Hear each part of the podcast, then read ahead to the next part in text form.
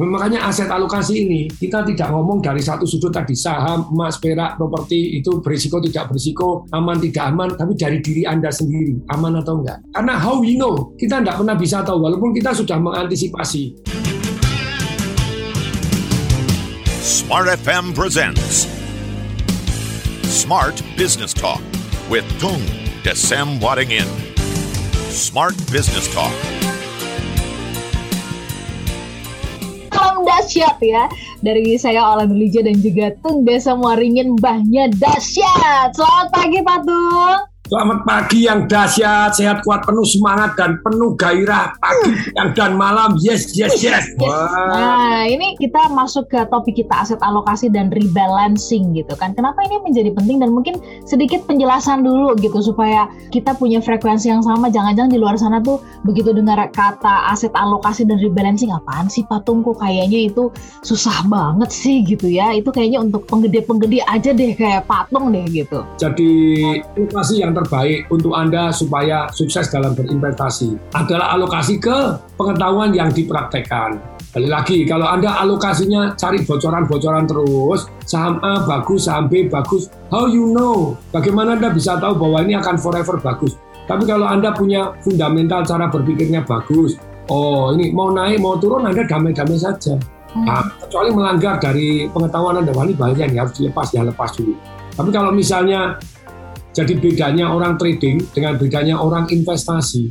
Nah, kalau trading kan naik turun naik turun diajak jual beli jual beli jual beli namanya trading. Tapi kalau Anda investasi, Anda lihat fundamentalnya, begitu bagus Anda masuk, kalau sudah over over over lagi baru Anda jual, tapi kalau enggak ya Anda damai-damai aja, anda gulung dengan tenangnya. Nah, ya tahun 2008 Amerika menggelontor 1 triliun US dollar. Perhatikan, ayo 2010-2011 properti seluruh dunia juga naik. Terus kemudian yang terjadi lagi bukan hanya properti, emas perak dan naik juga. Tampak dong, tapi kan naik dan turun, naik dan turun. Ya, ya iyalah naik dan turun. Kalau properti banyak naik dan tidak turun-turun, turunnya ya kalau sekarang ini turun discounted ya time to buy. Saham juga gelontor, wah jadi menurut saya di Amerika tuh harga saham juga tidak menunjukkan satu situasi yang normal. Jadi maksudnya tidak situasi yang normal itu secara bisnisnya masih belum bagus karena pandemi, tapi harga sahamnya naik berkali-kali. Nah kenapa kalau naik? Ya karena cocok dengan satu yang namanya uang tadi. Nah kemudian ada apa efek tapering apa? Tapering itu apa sih dulu gitu ya? Tapering itu Amerika mengurangi. Jadi yang gelontoran dananya satu bulan 120 miliar US dollar dikurangi 15 jadi nanti 105 miliar nanti berapa miliar. Terus kemudian apa? Bunga dinaikkan bunga tabungan di sana bunga istilahnya bondnya apa dinaikkan. Dan begitu bond dinaikkan diharapkan mencegah inflasi. Jadi duitnya diserot lagi kepada balik ke Amerika greenback jadi seluruh dunia akan dolarnya mulai kembali. Tetapi itu tetap di dalam jangka pendeknya. Dulu kan juga dilakukan pada waktu di tahun 2010-2011 tetap pada in the end gedenya ya kali emas mungkin turun sedikit. Nah, tapi menurut saya ya sekarang sudah mepet-mepet ini terbukti emasnya malah naik gitu ya. Jadi sudah 1.700 naik sudah 100 dolar. Nah, emas sama perak ketinggalan. Saham boleh nggak? Saham menurut saya yang selama fundamentalnya bagus, pemiliknya bisa dipercaya ya lumayan lah. Maksudnya daripada daripada pegang uangnya itu sendiri gitu ya. Uangnya lebih banyak inflasi. Ayo sejarah berbicara. Kalau saya salah tolong diralat dulu tabayun. Setiap krisis, setiap resesi setelah itu apa? Inflasi. Ya. Karena cocok duit untuk mengatasi gimana anda pajak bayarnya males, ayo. Hmm. Ya ini kan sampai kemarin saya dengan yang ini ya jadi jadi apa pengawasan di bagian pengawasan itu ternyata jadi Indonesia itu berapa puluh juta punya NPWP melapor cuma berapa belas juta yang bayar cuma berapa juta dibanding 277 juta orang nah berat yeah. nah, saya balik lagi ya ke aset alokasi aset alokasi ini maksudnya apa risiko itu ada dua, risiko bisnisnya atau risiko investasinya dan risiko Anda. Ada yang bisnisnya Anda anggap berisiko, tapi bagi Bill Gates tidak berisiko. Jadi Anda harus tahu. Contohnya, misalnya Anda mulai investasi satu juta dolar dan satu tempat doang, yang Anda tidak tahu mengetahui tentang isinya apa, terus kemudian setelah Anda tidak tahu isinya apa, anda sendiri juga duitnya itu dari utang, gadaikan rumah orang tua, rumah mertua, rumah Anda, terus kemudian di bidang yang Anda tidak tahu, itu berisiko sekali untuk Anda. Tapi bagi Bill Gates, kira-kira berisiko nggak? Enggak. Secara investasi, investasinya berisiko. Tetapi oleh Bill Gates tidak berisiko. Lu kok bisa untuk Bill Gates jadi tidak berisiko? Satu juta dolar orang dia nyumbang aja miliar US dollar disumbangkan dengan damai kok no.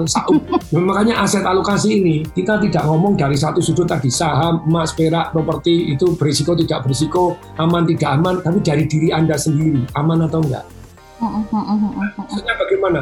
Aset alokasi itu Anda sebetulnya tidak diperkenankan menaruh satu telur di satu keranjang. Semua telur Anda di satu keranjang jatuh ambiar semua. Nah, kalau karena how we know kita tidak pernah bisa tahu walaupun kita sudah mengantisipasi mengantisipasi itu apa belajar dari sejarah sejarah berulang kan begitu loh ya. Terus kemudian kita antisipasi bisa jadi berkurang loh. Jadi sebetulnya pola ekonomi itu juga ada polanya naik turun naik turun mula uang itu mengalir dari satu tempat ke tempat yang lain gitu ya. Nah kalau kita bisa antisipasi kita banyak menangnya. Kalau kita bereaksi cuci piring. Banyak orang saham no. Zaman dulu kan ada saham saya di, jadi komisaris sebuah satu perusahaan IPO terus kemudian wah ini naik, wah naik dua kali naik cuma wah, wah ini go to the moon kemudian nanya kepada saya Pak masih bisa naik nggak? Ya masih bisa lah. Tapi juga masih bisa turun loh. Ya ya. Orang kan mau cari bocoran terus jadi mana bisa saya tahu orang itu market yang bicara. Kalau okay. lebih banyak ya naik yang beli turun. Tapi kembali lagi jadi lebih baik kita aset alokasi dari diri kita sendiri supaya aman. Kalau umur Anda 20 tahun, umur Anda berapapun, terus Anda bilang, Pak, saya ini termasuk konservatif. Nah, kalau Anda masih umur 20, konservatif, 30% saja yang aman. Jadi umur ditambahin 10% sama dengan itu konservatif. Kalau Pak, saya ini umur 50, saya konservatif, ya 60% taruh yang aman. Mm -hmm. Umur tambah 10% ya, oke. Okay. Saya nanya, Pak, moderat itu apa sih Pak tuh? Moderat itu misalnya kalau sama-sama reksadana, reksadana campuran tetap ada yang equity atau reksadana yang saham. Nah kalau yang berisiko apa? Kalau kita ngomong ya risiko reksadana saham. Terus kalau misalnya kalau yang aman apa? Ya reksadana pendapatan tetap, tetapi perhatikan pendapatan tetapnya dari mana? Ya, ya. Saya saya lumayan veteran, maksudnya veteran itu sudah banyak makan asam garam, maksudnya asam garam itu ya banyak kena atau di dalam investasi ya tobat-tobat juga.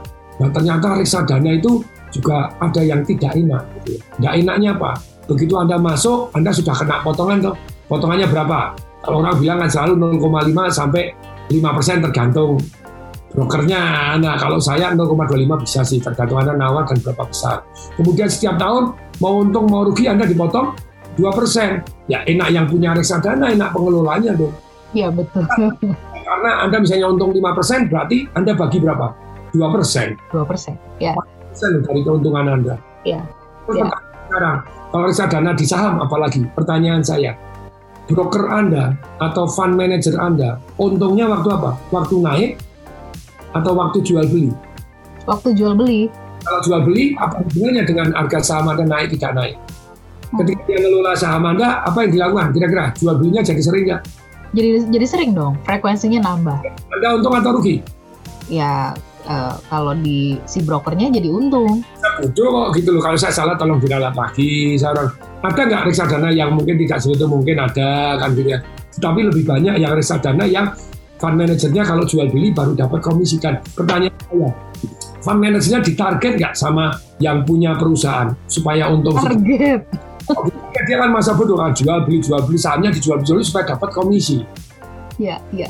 Ya. begitu loh ya. Jadi dari pengalaman saya pernah buka satu dari sekuritas, terus kemudian kita lihat, loh ternyata sebetulnya dana yang diinvestasikan itu untung 30 miliar, tetapi tetap rugi 10 miliar. Kok rugi 10 miliar? Karena biaya penyimpanan, biaya transaksinya 40 miliar.